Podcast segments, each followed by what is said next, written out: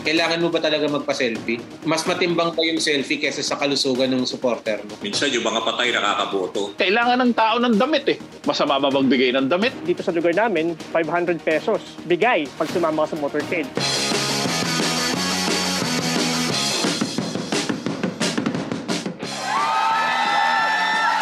And here we are again, mga ka-XYZ. Kamusta po kayo? Thank you so much for joining us again on this episode of our podcast, the POV XYZ. Ako nga po, ang isa sa inyo mga podcast hosts, Tony V, Tony Velasquez, aba si Danny B. Mukhang naipit ata sa Ukraine at hindi pa kaagad makapasok sa ating podcast. Ay, nako, grabe. Hindi po. Wala po sa Ukraine si paring Danny. Pero meron lang po siyang konting inaasikaso sa kanyang technical setup. Maya-maya po, makakapiling na rin po natin si paring Danny. And thank you for joining us here in POV Points of View ng Generation XYZ.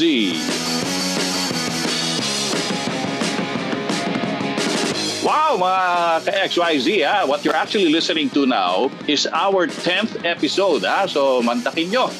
The time has flown by so fast. Kaya talagang we're very happy na hindi nyo po kami iniwan. Kami po ay patuloy nyo pa rin sinusubaybayan dito po sa ating podcast. Kaya pwede po kayong makinig kahit na ano pong ginagawa nyo. Kung kayo po ay nagte-training for Ironman, triathlon, or kung kayo po ay Ironman, ibig sabihin namamalansya lang, naglalaba o nagluluto, nag-aalaga ng bata, pwede nyo pong pakinggan ito pong ating podcast at pwede nyo rin pong i-download po ito sa Spotify, sa ABS-CBN radio app at sa ABS-CBN news app. Anyway, so we are in the thick of the national campaign period. Pinag-uusapan syempre, mainit dito yung ano ba yung mga posters na binabaklas ng mga tao ng COMELEC, katulong nila, mga tao din ng PNP, mga tao ng MMDA, nakikita daw yung mga pati private property daw, ay pinapasok, binabaklas yung mga campaign materials. So nagkakaroon ng question, within the power pa raw daw ba ito ng mga kinauukulan na tanggalin yung mga sinasabi mga illegal campaign para fernalia? Talagang maraming questions pa rin patungkol doon.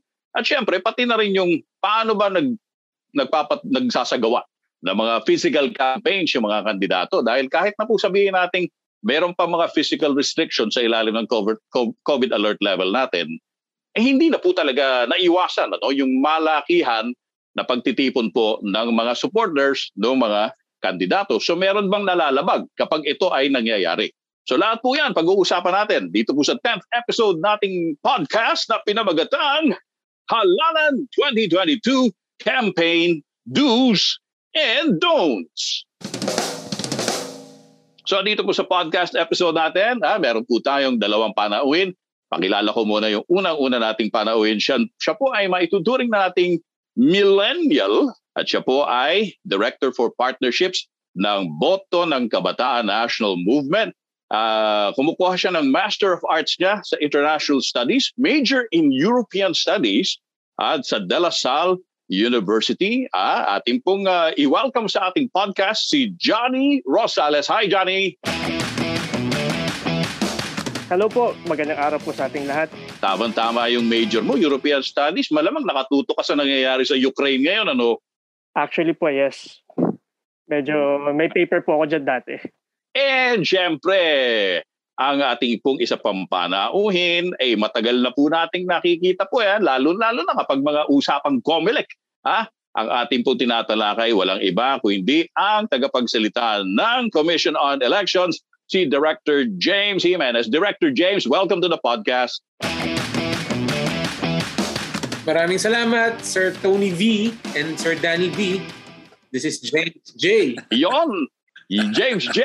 At syempre, nandito na po si partner Danny. Parang Danny, bati ka muna. Hello. Syempre, good day sa ating dalawang guest. At ito nga, ang 10th episode ng ating POV XYZ. Excited ako dahil nandiyan si Director James Jimenez. Dahil ang sentro ngayon ng mga, ng kampanya at yung hinihintay nating debate sa March 19. Anyway, kuha tayo mamaya na update on that, partner. Yeah. Salamat, partner! Yeah, sige. Butit nakahabol si parang Daniel. Sige. So, Bago tayo siguro pumunta doon sa mga nitty-gritty ng mga pangyayari regarding the election campaign, overall assessment ni Director James since the national campaign period began, how would you say have the candidates carried themselves at ano na nga ba ang nagiging takbo or conduct ng national campaign?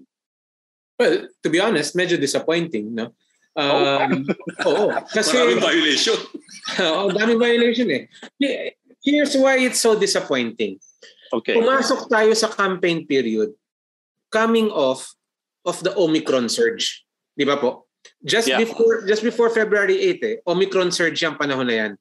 So alam na alam natin, fresh na fresh sa isip ng mga tao kung gaano kadelikado yung pagsisiksikan, yung pagtatanggal ng mask in public places. All of this behavior, alam nating masama yan at delikado yan. And yet, yan exactly ang ginagawa nila. At hindi lang yon, humihirit pa na paluwagan yung guidelines. Aba, again, in the context of what happened before the campaign period, napaka-disappointing ng ganyang pag-iisip. Diba? Rather than thinking of ways the public safe to keep their supporters far from infection. Parang ang gusto patuloy ng mga kandidato ngayon, wala. Back to normal. Di ba? Excuse me, mga sir, mga ma'am, may pandemya pa po. Pag ganyan ba Director James, hindi niya ba bibigyan ng parang memo yung mga kandidato? Sabihin, parang may warning, ha? Ito, this is your first and last warning. Huwag niyo na uulitin niya. Kung hindi, you will face the full force of the law. Oh, ganon. Ang problema kasi dyan, Sir Tony, if we do that every single time, wala nang kandidatong matitira because all of them are actually in violation. So ang ginagawa natin is minomonitor natin, and kung may mga egregious na violations, talagang yung talagang masama, yun ang kakasuhan natin. Pero yung sabihin natin na nakasakay sa caravan tapos biglang nagtanggal ng mask, again, that is very disappointing. Pero medyo hindi mo naman i-disqualify na yun for that, di ba? Again, you have to take the whole context of the elections into consideration. So, warning lang naman, no? Kahit na sabihin mong paalala lang, gentle reminder. Yung mga ganun ba, uubra pa ba yun? Wala na, hindi na umuubra yung gentle. Di ba? Parinig muna natin, siyempre, yung sinabi ng isa pang kandidato, si Mayor Isko Moreno, kung bakit daw sabi niya na hindi pwedeng alisin sa kampanya yung physical contact sa mga supporter niya. Pakinggan natin ito. Basta ako, ang sa akin lamang, gusto ko makamayan ng tao. Gusto ko mayakap sila. Gusto ko maramdaman nila ako. Gusto ko malapit ako sa kanila. It's always like that. Yan. Kung ikaw ba, Johnny, ay lapitan ng kandidato, mas gugustuhin mo ba na makamayan mo siya, makaselfie mo siya, o makipagyakapan ka sa kandidato? Well, kung wala pong pandemic, bakit hindi, di ba? Yakapan, beso-beso, bakit hindi? Again, shared responsibility tayo dito. May pandemic. So, hanggat maaari, kung pwede, fist bump na lang muna. Kasi ayun, may pandemic talaga. Ayaw nating i-endanger yung ating mga sarili at yung health ng ating mga supporters. So, sana sumunod tayo. I know na mahirap ito sundin, mahirap pero dapat gawin dahil again, kalusugan yung nakaano rito. Ayaw nating maging super spreader yung event natin. Pero Director James, ngayon March 1 nagsimula na nga yung alert level 1. So siguro in 38 areas including NCR, somehow wala pa rin talaga kayong iniisip na medyo luwagan kasi yung selfie mukhang hindi maiiwasan. Ayun na nga po ang problema natin dyan. Ano? Kami naman, sumusunod kami doon sa guidelines ng IATF. So if IATF relaxes even further, susundin po natin yan. No? But I think even under alert level 1, social distancing is still required. Diba? So social distancing, ang kalaban talaga ng pagsiselfie yung social distancing na konsepto. So yun talagang problema dyan. Dyan tayo magbabanggaan. The question is, sino ba talaga ang nilalabag ng mga kandidatong ito? COMELEC lang ba? Or yung health guidelines that are supposed to govern all of us? Diba? Ang problema kasi hindi sila special characters eh. Hindi sila special class of people eh. Just because they're running for office, just because they're specific rules for candidates, hindi ibig sabihin exempted na sila from all other rules. So when they violate the social distancing protocols, the social distancing conventions, it's not just COMELEC. Hindi lang COMELEC ang tinatapakan nila dito. Tinatapakan nila dito yung pinaka-guidelines na pinipilit natin sa ibang tao, na pinipilit natin sa isa't isa. So sila exempted, ganun. Sabi ko nga sa'yo, Sir Tony, wala nang gentle-gentle dito eh. Because radical na ng mga moves. Number one, what good is gentleness if you see scourge again? Right? Number two, hindi naman din gentle yung ginagawa nila eh. Diba? Paano yung mga kunwari physical contact ng mga kandidato? Dati, diba, binanggit nyo, wala mo ng beso-beso, wala mo ng sa yakapan, kahit nga selfie. Eh tuloy, yung mga ibang kandidato nagreklamo at bakit naman ba pati yung pagsiselfie, pinakikialam na daw ng COMELEC. Yung ba iluluwagan nyo na rin na Director James? Hindi po. Kasi kami may reklamo din kami. Kailangan mo ba talaga magpa-selfie? Mas matimbang pa yung selfie kaysa sa kalusugan ng supporter mo.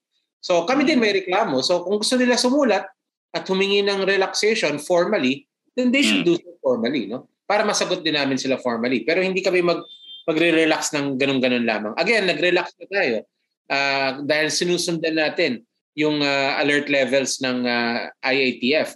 Pero I don't see IATF relaxing social distancing rules either. Oo, pero Director James, di ba, syempre hindi niyo rin kaya i-monitor lahat. Sa iba-iba, ang daming lugar ang kino-cover ng kampanya. Pero syempre may coordination kayo with the LGUs kung saan sila nagsasagawa ng kanilang mga rally.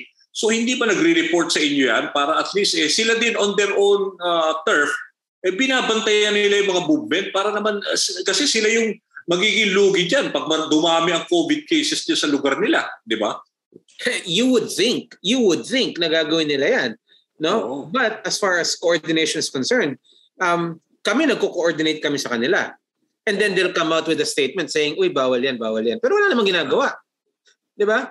So may pagkukulang din LGUs. Malaki. Malaki ang pagkukulang ng lahat ng supposed to be nag-i-enforce nito. Diba? And it's not just LGUs. It's everyone who's supposed to be enforcing this. You know what? I don't want to make excuses for COMELEC, Sir Danny, Sir Tony. But the thing is, wala kaming police force. Yeah. Anong capability namin to be on the ground to be telling people to stay apart? Wala kaming capability diyan. So ang hinihingi namin, may magsusumbong. And then pag may nagsumbong, kakasuhan namin. But sige, kinasuhan mo. In the meantime, nag-kick off ka na ng isang surge or ng isang mini surge diyan sa lugar na 'yan. O ano pang magagawa natin? Kanina parang nasabi mo, Johnny, parang we have to be a little bit more understanding of COMELEC. Bakit nga ba? Well, for me, first and foremost, nasabi na Sir James, kulang sila sa manpower. Wala silang police force na nag-i-implement ng mga ganitong bagay. So technically, they can cover as much grounds as they can, but they cannot cover everything. So I think the COMELEC should play a role. The candidates camp should play a role, and their supporters as well. Because as we all know, hindi ito responsibilidad ng isang organisasyon lang. Responsibilidad ito ng maraming ng mamamayang Pilipino na hindi kumalat yung virus, kasi tandaan natin na katulad ng nasabi ni Sir James na may COVID pa rin, and kahit sabi mong level 1 na tayo, the threat of COVID is still there, and there may be a new variant that can worsen situation. So we have to make sure that we are protecting not only our supporters, but we are protecting everyone by cooperating and following the minimum health protocols that was given by the government. So kumbaga shared responsibility yan. Hindi lang ng enforcing power, kung hindi yung mga syempre nangangampanya. Alam mo pala, maiba na tayo. No? Aside of course from the health protocols na kailangang sundin, no, during the campaign period, yun ding mga sinasabing mga regulations or rules, no, governing the use of mga campaign materials like posters and streamers and such. Anong nangyari? Parang maraming mga nagke-question bakit pati ba naman yung laki ng mga posters kailangan pang i-regulate? Pati ba naman kung saan nakapaskel kailangan pang i-regulate? So maraming mga nagbatikos doon sa ginawang Oplan Baklas, no, yung pagtatanggal ng mga tinatawag na mga illegal campaign materials. Oo, lalong-lalo na sa mga tinaguriang private property. At isa dyan sa mga nagpumipintas dyan, yung election lawyer nga, si Attorney Romy Mac, si Romy Macalintal, eh nagsalita siya sa isang report ng ating kasamaan na si Adrian Ayalin sa TV Patrol noong nakaraang Pebrero. Pakinggan natin kung sinabi nga ni Attorney Romy Mac. Kalabisan ng ginawa ng Commission on Elections na pagbaklas sa mga tarpaulin ni Vice President Leni Robredo ayon sa election lawyer na si Attorney Romulo Macalintal. Ayon kay Macalintal, maaring may naging paglabag sa right to privacy at freedom of expression ng mga individual at may naganap na trespassing at warrantless seizure of property sa mga pribadong lugar. That it is very arbitrary in a clear case of abuse of power and discretion and violation of one's constitutional right to property. Yun.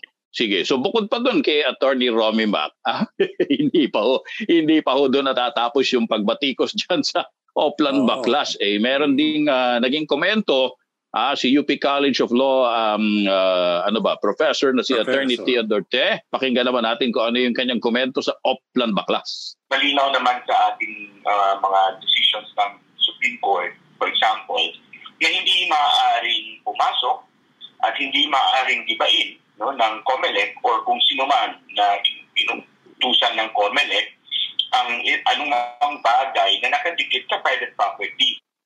Siguro para malinaw, dapat maintindihan lang, sir, ano ba ang authorized ng COMELEC sa pagbaklas ng prohibited na election propaganda? Yung let's say size at saka yung bang mga private property, dapat talaga hindi rin inaalaw yan kung depende kung talagang may paglabag dun sa size ng poster o billboard. Okay. Linawin po natin when we're talking about Operation Baklas, yung baklas na hindi controversial, ito yung pagbabaklas ng mga poster na wala sa common poster area, na nasa public spaces. Yan, I think we can all agree na dapat binabaklas yan.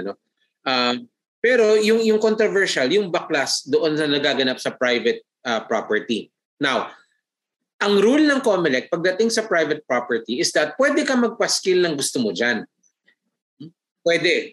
Pero merong size requirement. Kailangan mo pa rin sundin yung 2 feet by 3 feet na maximum size. Even if it is private property. Okay. So, I know maraming magrereklamo dyan pa lang sa punto na yan. But let me just continue para buo lang yung kwento natin. Sige. Yung konteksto ng inyong paliwanag. Yes po. So, may pagbabawal tayong ganyan. Ngayon, ang polisiya ng COMELEC is kapag nakita natin na nasa private property may nakapaskil kang material na violative sa rules natin. Ibig sabihin, meron kang material sa private property na lagpas sa 2 feet by 3 feet. Dapat tanggalin yan. Ano ang proseso ng ginagawa ng COMELEC? Pumupunta kami doon sa property owner at nagpapaalam kami. No? So yung sinasabi nila na trespassing, paano magkakaroon ng trespassing kapag may paalam at may consent ng property owner na pumasok doon? And in fact, ganyan po ang nangyayari. Nagpapaalam yung COMELEC doon sa property owner at pangkaraniwan, sinasabi ng property owner, kayo na magbaklas. So, pag nakuna ng video yan ngayon at ilalabas mo, sasabihin mo, ay binabaklas yung private property, medyo naiiwan sa kwento na nagpaalam muna sa property owner. Nakakalimutan sa kwento na alam ng property owner na violation yung kanyang ginagawa. Because pag ayaw tanggalin ng property owner, ina-advise ng ating COMELEC, bawal po yan. So, yan po ang ginagawa natin. And we believe that that's a fair implementation of the law, which leaves us with the last question. Teka, private property yan. Sabi ng Supreme Court, dapat kahit ano na ilagay dyan, pwede na kasi private property. Hindi po kami sang-ayon sa ganyang interpretasyon. Kasi dahil doon sa mismong desisyon ng Korte Suprema na sinasite nila, saying that, yung Korte Suprema mismo nagsabi na merong uri ng materials na pwede pa rin i-regulate. Sabi ng Korte Suprema, ang pinag-uusapan natin dito sa Diocese ng Bacolod ay yung mga materials na kumakatawan ng advokasya. Kasi ang material na pinag-uusapan doon sa Bacolod parang interpretasyon ng simbahan doon sa mga plataporma ng mga kandidato. So ang sabi ng Korte Suprema, kapag yung material na pinaskil mo dyan amounts to a mere declaration of support for a candidate, na parang iboto mo lang si ganito, Yes. Yan ay pwedeng i-regulate. Yan ay pwedeng i-regulate without violating the Constitution. Yun po yung paniniwala ng COMELEC. Kaya nga sinasabi natin, kung yan ay advokasya, sinasabi mo halimbawa, naniniwala ako sa mabuting pamamalakad ng gobyerno kaya ito ang iboboto ko. Okay lang yan. Mm-hmm. Do it any size you want. Pero pag gumamit ka ng poster, uh-huh, simpleng picture lang ng tao o simpleng pangalan lang ng tao o uh-huh, simpleng ilang vote for, declarative speech yan. That is regulatable. So para maliwanag, yung Director James, pag-advocacy, you don't have to comply with size requirement. Yes. Pwede ba yun? Kahit gaano kalaki, private property, basta advocacy, walang mukha ng tao, okay lang yun. Kahit may mukha pa ng tao yan, basta malinaw na advokasya. No? Yun. Una-una, Johnny, do you think na kahit poster lang ng kandidato, dapat pa bang i-regulate ang size? Kasi marami siguro karaniwang mamamayan parang sinasabi, ano ba ang paki ng mga otoridad kung malaki yung poster ng kandidato o kung maliit man yon? Pero sa iyong pananaw, Johnny, how important is it ma-regulate pati yung size ng mga campaign materials? Well, let me just quote someone. Ignorance of the law is not an excuse. So for me, dapat siyang i-regulate in accordance with the law. So kung ito ay nasa batas and sumusunod naman sa batas yung mga supporters ng kahit sinong kandidato, I think wala tayong magiging problema. Ang naging problema lang siguro is marami pong nagulat dun sa implementation ng COMELEC. So I think it's pretty fair to say na siguro dapat magkaroon mas massive na information dissemination regarding this para maraming hindi nagugulat. No, but actually, ang gusto ko sana ang tanongin lang kay Johnny, and this very simple question lang naman is, gusto mo ba na ma-regulate pa rin ba yung size ng mga posters sa tingin mo? Well, for me, it should follow a specific size because maybe the neighborhood might be yung tarp sobrang laki, it might be destroyed already na hindi naman kasama dun sa ibang ano. So it should be regulated. Nakaka-disturb yung mukha ng kandidato, ganon? Maybe not. I don't know, but... Ayan. Sige, James, you were raising your hand. Yeah, ang issue kasi dito, it's not the size per se, no? You have to think of it in terms of scale. Kung individuals lang ang gumagawa nito, okay lang siguro, di ba? Pero kung gagawin mong rule na wala kang limit sa size, okay, palakihan na lang tayo ng poster. At pag nagpalakihan na tayo ng poster, anong implikasyon niyan? Paramihan tayo ng pera. 'Di ba? Mahal ng malaking poster eh. Yung binabaklas namin sa EDSA, mahal 'yun. Mahal 'yun, mahal 'yun. Well-funded 'yun. And that's precisely the point. What if you're a smaller candidate? You don't have those resources. Paano ka magko-compete diyan? Paano ka magko-compete sa malalaking poster na ganyan? Now, even assuming na front runner yung manok mo at kaya ka naglalagay at kaya ka nagrereklamo diyan kasi nasasayangan ka sa ginastos mo. The fact is, uneven na ngayon ang playing field. Hindi na patas. Kasi nga, nagiging pera-pera na. That's the reason why we keep on insisting na kailangan i-regulate as to size. Because size really does matter. Mm-hmm. Alam mo, bago tayo umalis doon, kasi nga, di ba, naging mainit na issue doon yung merong mural, di ba? Yung pader na may mural. Tapos pininturahan. Ano ba? Pati ba mural, Director James? Ano ba yun? Advocacy ba yun? Campaign ba yun? Ano ba yun?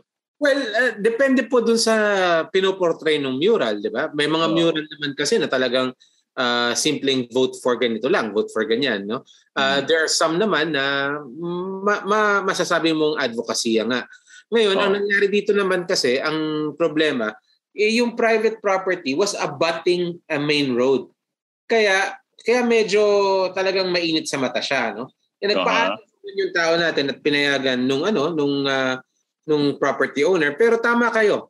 That is a rather gray area, yung mga painted walls or murals, no?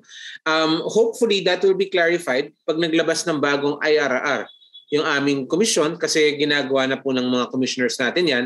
Again, no, as a response to this need for more clarity.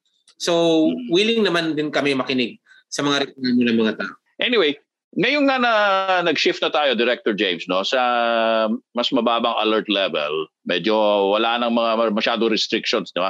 Pati sa public transportation, sa mga indoor establishments. Magluluwag din ba pati sa campaign restrictions? Actually, sir, sinasabi natin ngayon na yung requirement natin for face shields is voluntary na ngayon eh. Voluntary. So, kung ayaw nila mag-face shield, okay lang, pero mandatory pa rin yung face mask. And distancing? As far as distancing is concerned, we will not relax that. Ngayon, siguro hanggang 70-80% na tayo kasi nga level 1 na rin naman. Hindi pa tayo magwa 100% sa capacity. But definitely that will be a big relaxation in terms of the number of people allowed into the venues. Kahit open air venue? Kahit open air, sir. Kasi ang problema kung marami, nawawala yung benefit ng open air kung siksika naman kayo. Eh, pero nakikita naman natin kahit na yung mga nakalipas na araw, hindi pa nga nag-alert level 1. Malakihan na yung mga outdoor crowds na pupunta sa mga campaign rallies eh. Totoo po yan, totoo yan. Kaya nga sabi ko, disappointing, di ba? Oh. Pero matanong kita, Johnny, ha? May dating pa sa'yo itong mga, let's say, mga giveaways na pinamimigay ng mga kandidato? Somehow, like ballpen, baller, yung mga kung ano-ano, t-shirt. Ito ba, tingin mo, somehow nakakatulong ba ito? Mag-shift yung attention ng mga botante at talagang suportahan yung kanilang kandidato? Well, technically speaking po sa akin, walang dating. Kasi ang aking hinahabol sa isang kandidato ay yung kanyang plataforma at mga polisiya. Sana pero, na ganun lahat. Sana all. Ideally ganun. Pero realistically, hindi po ito nangyayari. Marami akong taong kilala na naghahanap ng t-shirt, ng ballpen sa mga kandidato. So ayun, nakakalungkot po yun. So I think malaking bagay pa rin itong pagbibigay ng ballpen. Factor pa rin to para sa mga... Sa rural areas, yung mga liblib, di ba? Malaking bagay sa kanila yung t-shirt. Liblib na areas, malaking bagay. May naghahanap ng t-shirt talaga. Actually, meron po rito nangyari. There was an instance, there was a presidential candidate who has a caravan here. I'm in Laguna right now, so marami nang hihingi ng t-shirt. And then, may nagalit. Sabi, hindi ka namin boboto kasi hindi mo kami binigyan ng t-shirt. I was like, nakakalungkot ito dahil ang eleksyon ay... policy dapat yung inaanuhan natin sa kandidato. Kaya nga eh, parang nangyayari tuloy, gano'n na lang ang pag-appreciate ng botante sa isang kandidato. No? Kung ang kanyang pangangampanya ay mapapakinabangan niya in terms of material giveaways. Eh, siyempre, pakinggan naman natin kung ano yung punto de vista ng isa sa mga presidential candidates. Kung bakit siya parang nagpupursige, no? Na magkaroon ng mga campaign giveaway sa kanyang pag-iikot sa bansa. Pakinggan natin yung naging pahayag ni Senator Manny Pacquiao. Ang pakiusap ko naman sa COMELEC na pati yung pagbibigay ng t-shirt, pagbabawalan mo, huwag naman. Eh, maging ano naman tayo, babugado pa naman ang gumawa noon, eh, isipin na lang natin. Hindi yun makatao para sa akin. Sobra kasi yun, yung mamimigay ka ng t-shirt, bawal. So, tarang mo lang kay Director James, ano? Again, ano ang rational na pagbawalan yung mga campaign giveaways, especially yung t-shirt na sinasabi naman ni Senator Pacquiao, eh gusto niyang kailangan ng tao ng damit eh. Masama ba magbigay ng damit? Kailangan din ng tao ng pantalon, Sir Tony. Wala naman nakikita na bibigyan ng pantalon. Ng underwear. Kung gano'n ang argument, hindi ano ha. Eh, pero yung t-shirt kasi mukhang madali lang yan. Yeah, yung t-shirt naman, normally, pinalulusot na yan kasi minimal value naman yan. No? Minimal value. Minimal value yan in the grand scheme of things. I think initially, the first, especially in higher alert level areas, the concern was transmission kasi through contact. Yun dati eh. Ah, okay. But now we know better. Now we know it's primarily It's primarily airborne. Yeah, so, droplets. Naging irrelevant na rin yung contact. So as far as that's concerned, again, rule of thumb natin dyan, minimal value yan. So you give away pens, you give away candies, t-shirts. Hindi naman hinahabol yan.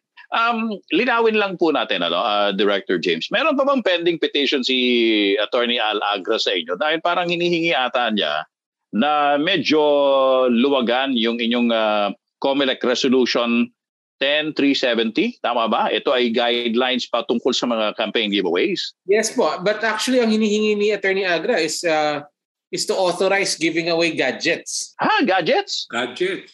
Kasi yung mga electronic gadgets, gano'n? iPads, tablets. Wow. Ang argument niya kasi, if it's not prohibited, then pwede ka mag-apply for authority to do that particular mode of campaigning. Oh. So, hindi prohibited specifically na mamigay ng tablets or electronic gadgets. Oh. According to his argument, it follows na pwede mong i-request sa COMELEC na payagan. Oh. So, yun yung pending request niya, na payagan mamigay ng gadget. Bakit pending pa? May proseso po kasi dito sa loob. Pero... bottom line, ang ating rule of thumb po dito is dapat hindi tayo namimigay ng anything of value. Diba? Kasi nga, magiging vote buying yan. So yun naman yung counter argument. At saka yung ano yan, palaliman na naman ng resources, ng campaign funds. Yun na naman sabi mo, hindi na level ang playing field. Tama ba? Yes. Pera-pera na lang yan. Maghahanap ka ng either maglalabas ka ng maraming pera, or maghahanap ng taong kayang mag-finance ng ganong klaseng kampanya. Yung mga donors na pwede. Tulong. Pero kahit ba pagkain tsaka mga drinks, bawal ba rin yun, Director Ding? Ang sa amin po, bawal kainin at the venue. Bawal i-consume at the venue. Dahil? Dahil nga, magtatanggal ka ng mask. Ah, so parang health ano yan? Health precaution. Health precaution lang po. Apo.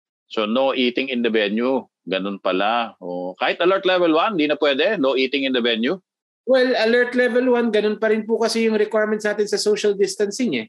So you're still gonna wear masks. So bawal pa rin magtanggal ng mask. Yeah, oh, gusto ko lang malaman doon sa mga campaign rally pala, Director James.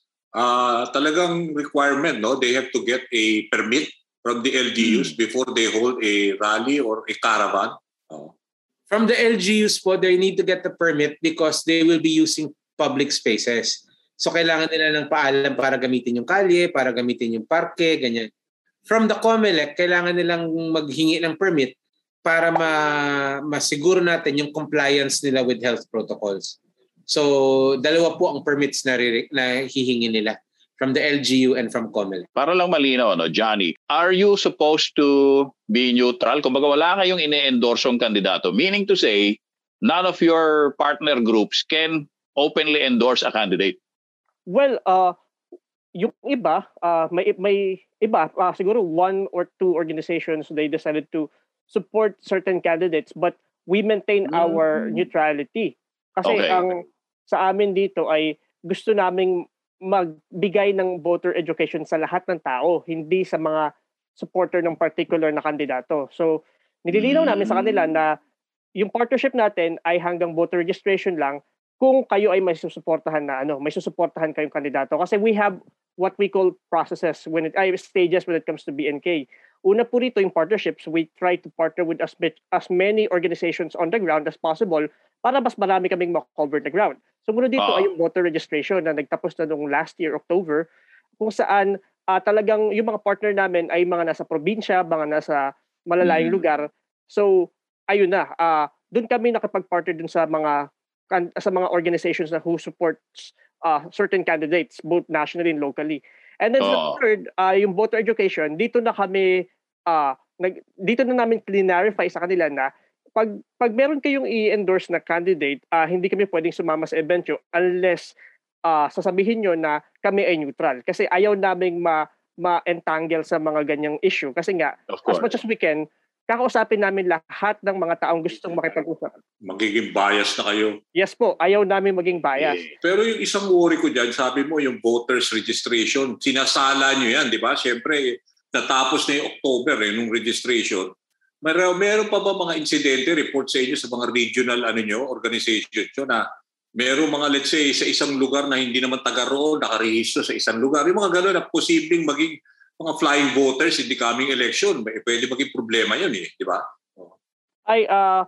Wala naman po kasi targeted yung aming satellite voter registration. Halimbawa, sa ganitong barangay, may schedule kami, and then after noon, meron kami susunod na barangay. So, wala pong flying voters na nangyayari kasi per area talaga. Oh, so, sana makontain yung ganung problema. In the past election, may mga ganyan na, di ba? Oh, sana po. Yeah. Minsan yung mga patay nakakaboto. Director James, ang start ng local campaign would be March 25. March 25. Okay. March 25. So pati ba yung rule on the need to get permits, syempre nag-a-apply din yan doon sa mga local candidates, no? Yes. Yes, sir. Campaign permit, oo. Paano yun? Saan nila idadaan yung mga application na yun? Meron kayo mga regional offices, doon sila pupunta? Yes po. Meron kaming tinatawag na RCCC, Regional COMELEC Campaign Committee. Hmm. So, doon sila pupunta po. So hindi naman sila mahihirapan kung kakailanganin nilang kumuha ng permit. Basta yung RCCC, doon sila pupunta at may expect na either bigyan sila o hindi. Ganun. Opo. Meron namang form. Yung form is like a checklist lamang. No? All they have to do is check the appropriate boxes. Tapos submit na nila. Within 24 hours, lalabas naman yung permit nila. Within the day. Parang ganun. So normally, pinagsasabay na nila yung local at saka yung national campaign nila in one venue, di ba? Yes po. Pwede. Ang in-advise namin is kung alam nyo naman yung schedule nyo over the next week or so. Apply na ngayon. Diba? I-apply nyo na lahat. Management na lang yan siguro. Okay. So wala namang mga kaso na parang pwedeng i-deny yung permit, no? Very rare yung ganun. Wala po. Walang dahilan. Maliban na lang kung biglang mag-surge dyan sa lugar na yan. At, okay. Diba? And then of course, the COMELEC will be able to intervene. Oo. Isa pa sa issue siguro na gusto namin talakayan ni Danny, ano? Yung donations na pwedeng ibigay sa kampanya ng isang kandidato. Oo, naging controversial kasi mayroong isang kandidato na umamin, sobra-sobra pa yung natanggap ng donation, hindi naman pala niya sinole. Pero ano ba ang rule talaga natin on donations? May limit ba yan para sa isang kandidato? Like say, national candidate. Wala po. Walang limit. And then, wala din tayong rules kung anong gamit mo dun sa perang tinanggap mo. Diba? Ang understanding dyan is kung tumanggap ka ng pera for campaign, obviously gagamitin mo for campaign purposes. Pero nakikita natin, maraming mga kandidato, nakakapagtabi pa sila ng savings. Diba? Nga, nakabili pa ng bahay sa California. Kumita pa. Oo. So, yun po. Nung pumutok yung mga issue na yan, naglabas naman ng ruling ang BIR kaagad. Sabi ng BIR, kapag meron kang unexpended na donations from the campaign, i-declare mo. That should be declared as income. So, magta-tax ka ngayon dyan. Yun. So, yun lang naman ang requirement. So, kung marami kang pera at hindi mo nagastos, i-declare mo sa as income and then bayaran mo ng corresponding tax. Di ba ano yun? Laging meron yung SOSEC, di ba? Yung Statement of Campaign Expenditures ba yung tawag doon? SOSEC. Yes, oo. Yun ba nagko-comply ba ang mga kandidato lagi, Director James? Oh, yes, sir. Dahil napakadaling mag-comply sa SOSE. Kasi ang tinitingnan mo lang from the start of the campaign period until the end of the campaign period, lahat ng gastos mo nagawa mo na before that period. Diba? So as a practical matter, nakikita naman natin na itong mga kandidato natin, kinakarga yung mga gastos nila bago magsimula ang campaign period. So that pagdating ng campaign period, mani-mani na lang ang ginagastos nila. Diba? Pasok na pasok sila sa SOSE. Kama. Tatanungin ko sana si Johnny. Kapag ganyan na nakikita mo na, di ba, yung mga kandidato, iba-iba naman ang mga war chest na tinatawag natin, iba-iba yung kanilang campaign financing. How important is it, no, for groups like yours sa kabataan na, di ba, ng Boto Movement, na alam nyo kung sino yung mga campaign donors ng bawat kandidato. Di ba? Tinatanong sa kanila, sino ang inyong biggest campaign donors? At anong importansya na malaman nyo kung sino-sino yung mga yun? Well, unang-una po sa lahat, mahalaga sa amin kung namalaman kung sino yung financiers ng mga kandidato dahil makikita natin dito kung anong interest yung nakapalibot dun sa kandidato ngayon. And ito bang interest nito ay sumasalamin sa interest ng sambayan ng Pilipino? Kasi mamaya maging lobbyist lang yung kandidatong to na maglalabi lang dun sa interest ng mga backer niya o financer niya. Director James, meron bang rule on disclosure ang COMELEC for each candidate to specify who are these individuals or groups that have contributed to their campaign? At meron bang mga groups or individuals na actually bawal mag-donate sa kandidato? Definitely, sir. Meron mga prohibited contributors. No? Halimbawa, yung mga may hawak ng prangkisa with the government, bawal mag-donate yan to. Yung mga tumatanggap ng pera from foreign sources, bawal din yan mag-donate. No? As far as COMELEC is concerned, nire-require po namin yung disclosure ng donors as part of the SOSEC. So teka, meron ka nabanggit na keyword. Yung may hawak na prangkisa na galing government. So for example, no, Isang broadcast company. Eh, normally, broadcast companies, binibigyan ng prangkisa yan eh. Pero nag-endorse ng candidate. So baka after the endorsement, eh sila pa yung nagbibigay ng pondo to that candidate. Malalaman nyo ba yon at bawal ba yon? Bawal po magbigay ng material support. No? Halimbawa, magbibigay ng free airtime. Yan, bawal po yan. Kasi may hawak ang prangkisa. No? Kung ikaw naman ay isang black timer at dinonate mo yung oras para sa isang kandidato, okay lang yon. Kasi hindi naman hindi ikaw ang may hawak ng prangkisa. Ang may hawak ng prangkisa yung network, no. So ganyan po. Medyo komplikadong issue po 'yan. But ang rule of thumb talaga natin dito is if you hold the franchise, hindi ka pwede mag-donate. At hindi mo naman din malalaman kung ikaw nasa COMELEC kung yung franchise holder na 'yon ay nagbigay nga ng campaign donation kung hindi i-declare. O hindi i-declare. May tracking ba kayo? Ay, pwede palang itago, paring Danny. Anyway, related lahat yan sa campaign spending, tsaka yung mga financial assistance. So, meron tayong report yung kay Robert Mano tungkol dito sa financial assistance during campaign. Pakinggan natin, no? Ito ang mga tent na inabutan ni Senator Manny Pacquiao sa kanyang pagbisita sa Pateros ngayong araw. 9 na pamilya ang pansamantalang nanunuluyan dito matapos masunugan noong January 19 ng madaling araw. Ginamit naman ng chairman ng barangay ang pagkakataon para ihingi ng tulong ang mga nasunugan at hindi naman sila nabigo. Dinulungan na po ako ng ating Pangulo Manny Pacquiao na magbibigay siya ng 100,000. Sa presscon, nilinaw ni Pacquiao na hindi sa kanya galing ang pera kung hindi sa isang kaibigan na nais din tumulong pero hindi na niya binanggit ang pangalan. Hindi naman po sa akin, sa kaibigan po. Pag ganyan, Director James, katulad din yan sa kaso ni Isko Moreno, nagbigay din ng 7.9 million pesos sa 790 ng mga families na nasunugan. Yung mga ganun, is that allowed by the COMELEC? Let's say they donate dahil tulong din sa mga naging biktima. Alam niyo sir, yung mga ganyan hindi natin pwedeng mapagdesisyonan ngayon, ano? Base sa news clip lamang. You have to talk about what the general rules are. The general rule obviously is during the campaign hindi ka pwedeng magbigay ng ganyang kalaking pera. Ngayon, yung sinasabi ng mga tao na ganyan, na sinabi binigay ng ibang tao ganyan-ganyan, those are matters for defense. Ibig sabihin, kapag sinita na sila, yan ang ipapaliwanag ng hindi nila may tumulong, gano'n, binigbigay. So, hindi ako pwede magsabi kung tama siya o mali siya. Kasi baka umabot yan sa amin, sir. Eh. Baka may magkaso dyan laban sa kandidato at umabot yan sa COMELEC. Ngayon, magiging defense niya yan at titingnan natin, ibabangga natin yung ginawa niya dun sa ating rules. Pero kung meron open declaration, soundbite eh. Pati rin yung kay Isko Moreno, sabi niya, nag-donate, may masaba pa doon. Narinig ko yun, yung sinabi niya. So, that could be used by the COMELEC later on kung may investigation na. Well, kung may investigation po, definitely, lahat ng sinabi niya, pwedeng ipasok yan as evidence no at the proper forum. Alam mo, kung talagang nakakatulong din yung ginagawa mga aktibidad nila Johnny, voter education, meron ba kayong mga gabay na binibigay sa mga butante? Like for example, pag kayo ay inabutan at ito ay tinawag na ayuda. Ayuda pa rin ito, ha? Tatanggapin nyo ba at ito ba ay makaka-apekto sa gagawin yung boto? Ano ba ang tinuturo nyo sa kanila dyan? Well, sa amin po, kapag inabutan ka ng pera, wag mong tanggapin kasi ikaw ay magiging complicit sa isang election offense.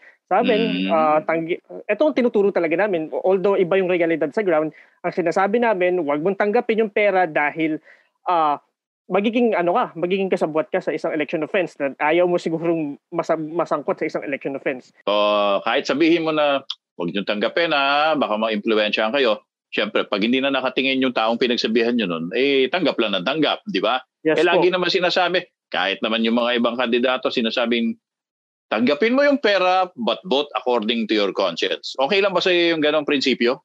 Well, technically po sa akin hindi siya okay kasi sa akin kasi parang pag tinanggap mo yung pera kasama ka na sa ginawang sa krimen, sa offense na yon. Problema, hindi ka pa pinapanganak noon, Johnny. Ang unang nagbanggit noon nung snap election noong 1986. si Jaime Cardinal Sin, na siya pang Arsobispo ng Maynila, ang nagsabi noon, you can accept the money from candidates but vote according to your conscience. Si Director James, naalala niyo yun, nasa COMELEC na ata siya noon, nung sinabi ni Cardinal Sin yun. Nandun ka na ba noon, Director James? Nandun ka, grabe ka naman. Alam niyo, gaano katagal na ba si Director James sa COMELEC? 15 years na nga ba? 15 ba? 17. 17. Oh, so wala ka pa sa COMELEC noon nung sinabi ni Cardinal Sin yun. Wala pa. Wala pa akong high school noon, Sir Tony. Grabe ka naman. Talaga bata pa. Oh, sabi okay na nga ba eh. Anyway, ngayon nga po na yun, no? Either they use the euphemism na ayuda to talk about giving money away, no, to people like yung mga gano'n, nasunugan. Ha? Pero mga botante yan, potential voters mo yan eh. Meron ba tayong specific laws that would identify what constitutes vote buying, Director James? Yes, sir. Mm-hmm. It's very clear sa Omnibus Election Code, no, BP 881, nakalagay dyan, na ang vote buying is anyone who gives or receives money or anything of value in exchange for a vote. Right? Ganun kasimple yun, sir. Money or anything of value given in exchange for a vote. So, three things that you'll know. Number one, hindi lang pera. Number two, hindi lang yung nagbigay, kundi yung tumanggap ay nagko-commit ng crime. At pangatlo, yung pinaka-key element, in consideration of a vote. Kapalit ng voto. So yun po yung vote buying. Eh paano na yun? Kunwari, namigay nga ng power bank na may mukha anong kandidato. Pati ba naman yun? Bawal na yun? Yes, sir. I know you're playing devil's advocate, but yes, it is very... Hindi lang. I'm playing devil. Dahil may kumagawa talaga nun, ha? Hindi lang power bank, partner. Kung ano-ano, mga nasa buka, eh, mga telepono. Yes! So, bawal talaga. Yan po yung realidad. Vote buying. Gadget, ha? Gadget yan, ha? Diba gusto nga nung isang petitioner sa amin yan? Gusto niya mamigay ng gadgets. So, again, it is of value. It is clear that it's a thing of value. Diba? An ordinary person would not, you know, in the ordinary course of things, easily buy a power bank. I know that for a lot of people, parang wala lang yan, throw away lang yan. Pero you have to think of it in terms of all the voters. Pero sino naman ang ordinaryong Juan at Juana na magrereklamo na inabutan siya ng pera o inabutan siya ng gadget at sabihin, etong si kandidatong ito, binibili ang boto ko, magrereklamo. Meron na bang nagreklamo ganun sa COMELEC ever in your 17 years? Yung tumatanggap ng bribe, syempre hindi siya magrereklamo. I'll ask you the same question, Sir Tony. Sino ba magrereklamo na illegal ang jaywalking? Si James Corden. Okay nga mag-jaywalking kasi hindi ka na mahihirapan pumunta sa kanto eh. Tawid ka na lang. But it is still illegal. Why? Because it is against public order. Yeah? Yeah. Dahil merong ibang mga activities na nakakabit sa pagtawid mo ng kalye na maaapektuhan ng pagtawid mo sa maling lugar. Ganon din dito. May mga events, may mga bagay na nakakabit sa practice ng pagtanggap ng pera na maaapektuhan sa ginawa mong personal. So, kahit na hindi ka magreklamo, mali pa rin yan. Pero yung pagbibigay, talaga itinataong din lang talaga may okasyon eh. Para ma-justify nila, let's say Christmas gift, merong Valentine gift o kaya birthday gift. Opo. So yun yung mahirap eh, di ba? Pwede yun. Ang mahinang isip lang naman ang tatanggap ng palusot na yan, sir eh. As long as malinaw na ginagawa yan para sa pagbili ng boto, kahit ano pang sabihin mong justification. Sabihin mo, ayuda to, kesyo birthday, kesyo. Ano naman ngayon kung birthday? Kasi gusto ko nga tanongin kay Johnny, in any of your member groups or organizations, meron ba silang parang, conscious effort to look out for incidents of, you know, vote buying? And kayo mismo, yung mga members ninyo, ang magre-report nito sa COMELEC. Is there any conscious effort on the part of your movement to do that? Actually po, meron sana, but the problem is natatakot sila. Natatakot sila mag-report. Sinasabi na lang sa amin, for example, kahapon, may motorcade dito sa lugar namin, 500 pesos. Allegedly daw, 500 pesos yung bigay pag sumama ka sa voter count. Okay. Oh. Eh, tinanong ko yung details, hindi na sa akin nag-reply. So, ayun, sabi ko, siguro hindi na lang tutumuloy or ito, pinangmimerienda namin, walang ganon. Ang masaya din, nagsabi sila ng isang ganyan, tapos magrereklamo sila na walang ginagawa ang COMELEC, pero nung sila may pagkakataon na gumawa ng something about it, hindi nila ginawa. That's the problem. That's the problem. No one wants to step up. Everyone expects someone else to do the job. Eh, hindi ganun. Wala naman, COMELEC doesn't monitor every single activity. Grabe naman. Oo. Kailangan meron documentation. May nagsasabi, nagko-complain, di ba, Director? Oh. Yes. Ayun. Mm-hmm. Tama ba, Director James? Kasi kung merong Oplan Baklas, meron namang task force kontra bigay. Tama ba? Meron bang ganang task force? Meron po. Yung task force na yun, ang trabaho nun really, yung pag-streamline ng prosecution. Pinapabilis natin yung prosecution kasi nga, alam natin na isa sa mga dahilan kung bakit na namamatay yung mga kaso for vote buying is because mahirap i-prosecute. Mahirap i-prosecute. Mahirap makakuha ng documentation, mahirap mag-case build-up, etc. So ang ginawa natin, gumawa tayo ng task force kontra bigay, which is really a cooperative arrangement between COMELEC and law enforcement para mas mapabilis yung proseso ng documentation. Sino yun? Iba-iba, sir. NBI, Prosecutorial Service, DOJ, para hindi rin mawala ng gana yung complainant. Pag napagod na yan or nahirapan yan, magtataas kamay na lang yan. So, nawawala yung kaso. Bago ba itong task force na to? In previous elections, wala tayong ganito? Iba-iba lang po ang tawag siguro. But we started doing this as early as 2013. Talaga? 2013? Midterm elections noon? Oo. Yung kay, sa elections na pinatakbo ni Chairman Sixto Brillantes. Nang yumaong chairman. Mm-hmm. So, task force kontra bigay, may to strengthen, sabi mo, yung prosecution, no? So far, itong election campaign season na ito, meron na bang mga naghahain ng kaso sa task force kontra bigay? Pagkakaalam ko, sir, wala pa. Baka si Johnny, gusto mong pangunahan. Well, hindi na po nag-reply sa akin yung aking contact, so I have no first-hand knowledge about it. Wala, oo. Sayang. Wala talaga, hirap mag-ano. Takot siguro. Natakot yun. Ang nakakatawa pa, Sir Danny, especially if you go on social media, if you speak out against vote buying, ikaw pa salbahe. Ikaw pa anti-po. Yeah, killjoy ka eh. Itiray ka. Victim ka na ng trolls. Skewed na masyado.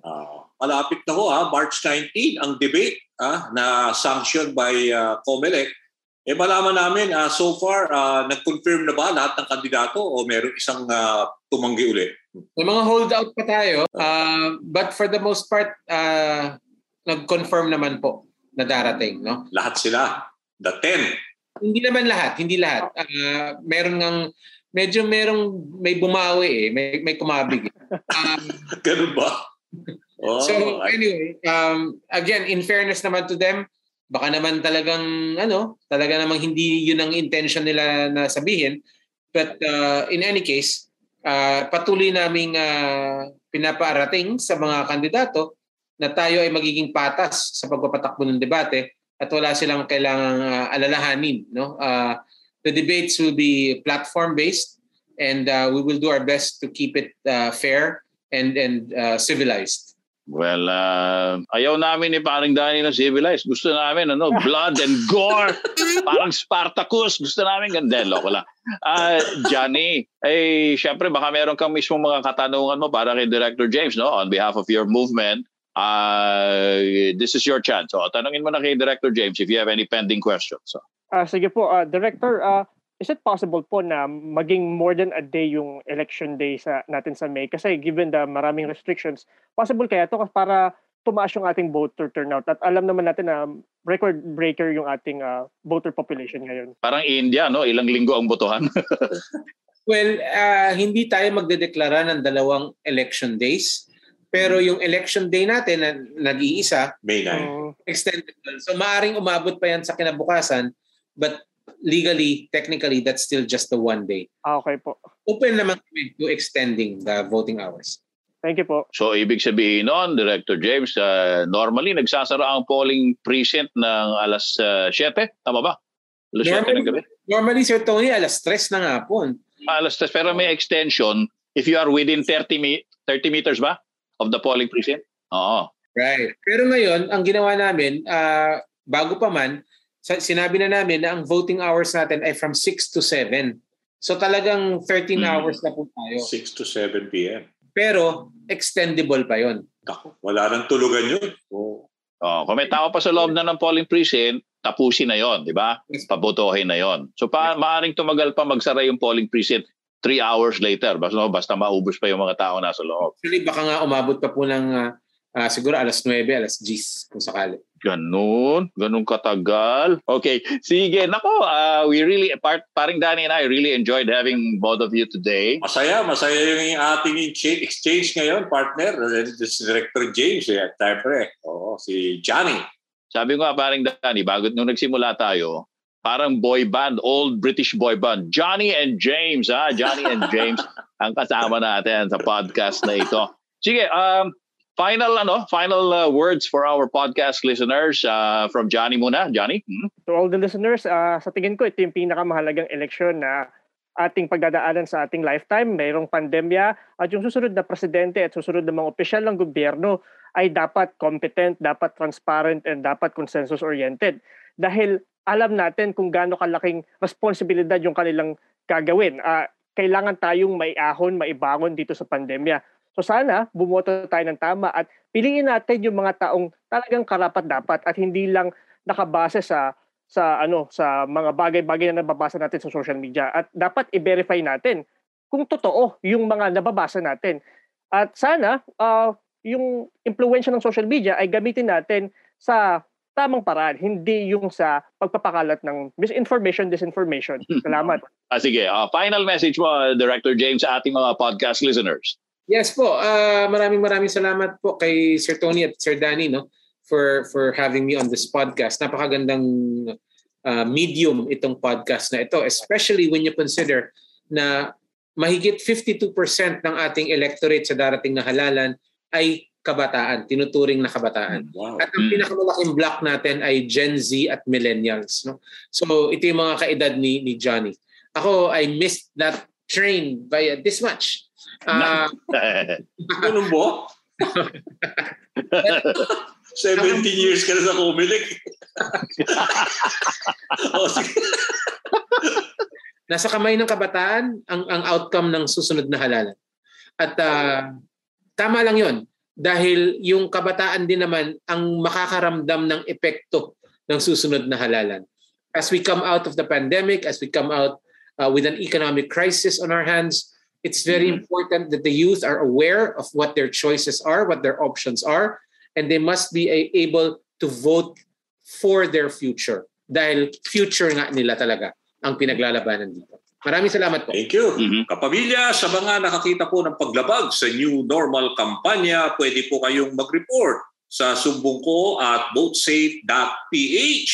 At kung mahilig kayong mag-Twitter, use the hashtag Sumbongko para makita agad ng COMELEC ang mass tweets. Yun. Bago tayo magbabay sa ating mga guests, sa ating podcast listeners, merong nagpadala ng voice message sa ating POV XYZ previous episode. Ito si Hannah ng, saan ba ito? Dasma ba ito? Dasma Village ba ito? O Dasma Cavite? Pakinggan natin yung voice message ni Hannah. Hello po sa team POV XYZ. Ako si Hannah na taga Dasma. And bilang millennial na kasama sa youth voters, sobrang laking tulong po ng podcast nyo para maliwanagan yung mga tulad namin na kailangan mas maintindihan kung sino ba yung iboboto sa darating na halalan. And through your podcast, marami po kaming natutunan. Siyempre, lalong-lalo na magagaling po yung mga guest nyo na nagsasalita. Yun lang, more power po sa podcast nyo. Thank you. Salamat, Hannah. All right, so thank you so much, Director James and Johnny, for joining us on this podcast. Maraming salamat po. Thank you po. Salamat, Director. Salamat, Johnny. Well, alam mo naman, mga ka-XYZ, magkaiba man tayo ng henerasyon. Merong Gen X, Gen Y, Gen Z, at magkaiba man tayo ng kulay politika. Tandaan, siyempre, na matapos ang bilangan ng boto Pare-pareho po tayong sasailalim sa pamumuno ng mga iluluklok natin sa pwesto sa Halalan 2022. Kaya ang boto mo, ang bag mo, ay ingatan mo. Until next time, ako po si Danny B. At ako naman po si Tony V.